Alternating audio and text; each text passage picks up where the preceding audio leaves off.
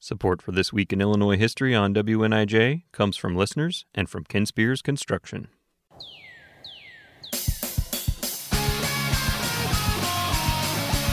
Welcome to This Week in Illinois History. I'm Clint Cargile.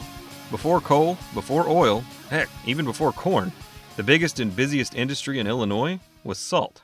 This once booming industry was located just southeast of Equality in southern Illinois' Gallatin County.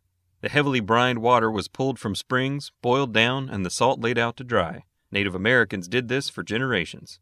On March 3, 1803, the United States began leasing the salt springs as a source of revenue.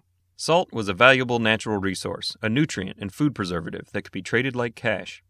When Illinois became a state in 1818, it was granted full control of the salt works.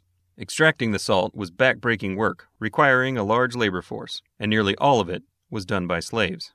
In the state's first constitution, Article 6, Section 1 outlawed slavery and involuntary servitude, but Section 2 made an atrocious exemption. Slaves were still permitted at the Southern Illinois salt works. Many of these slaves were brought over from Kentucky. One salt works owner, John Crenshaw, had a side business of catching and returning runaway slaves while kidnapping Illinois' free blacks to sell downriver he became one of the state's wealthiest men.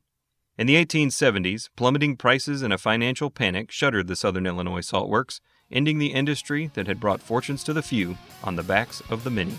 I'm Clint Cargile, and that's This Week in Illinois History.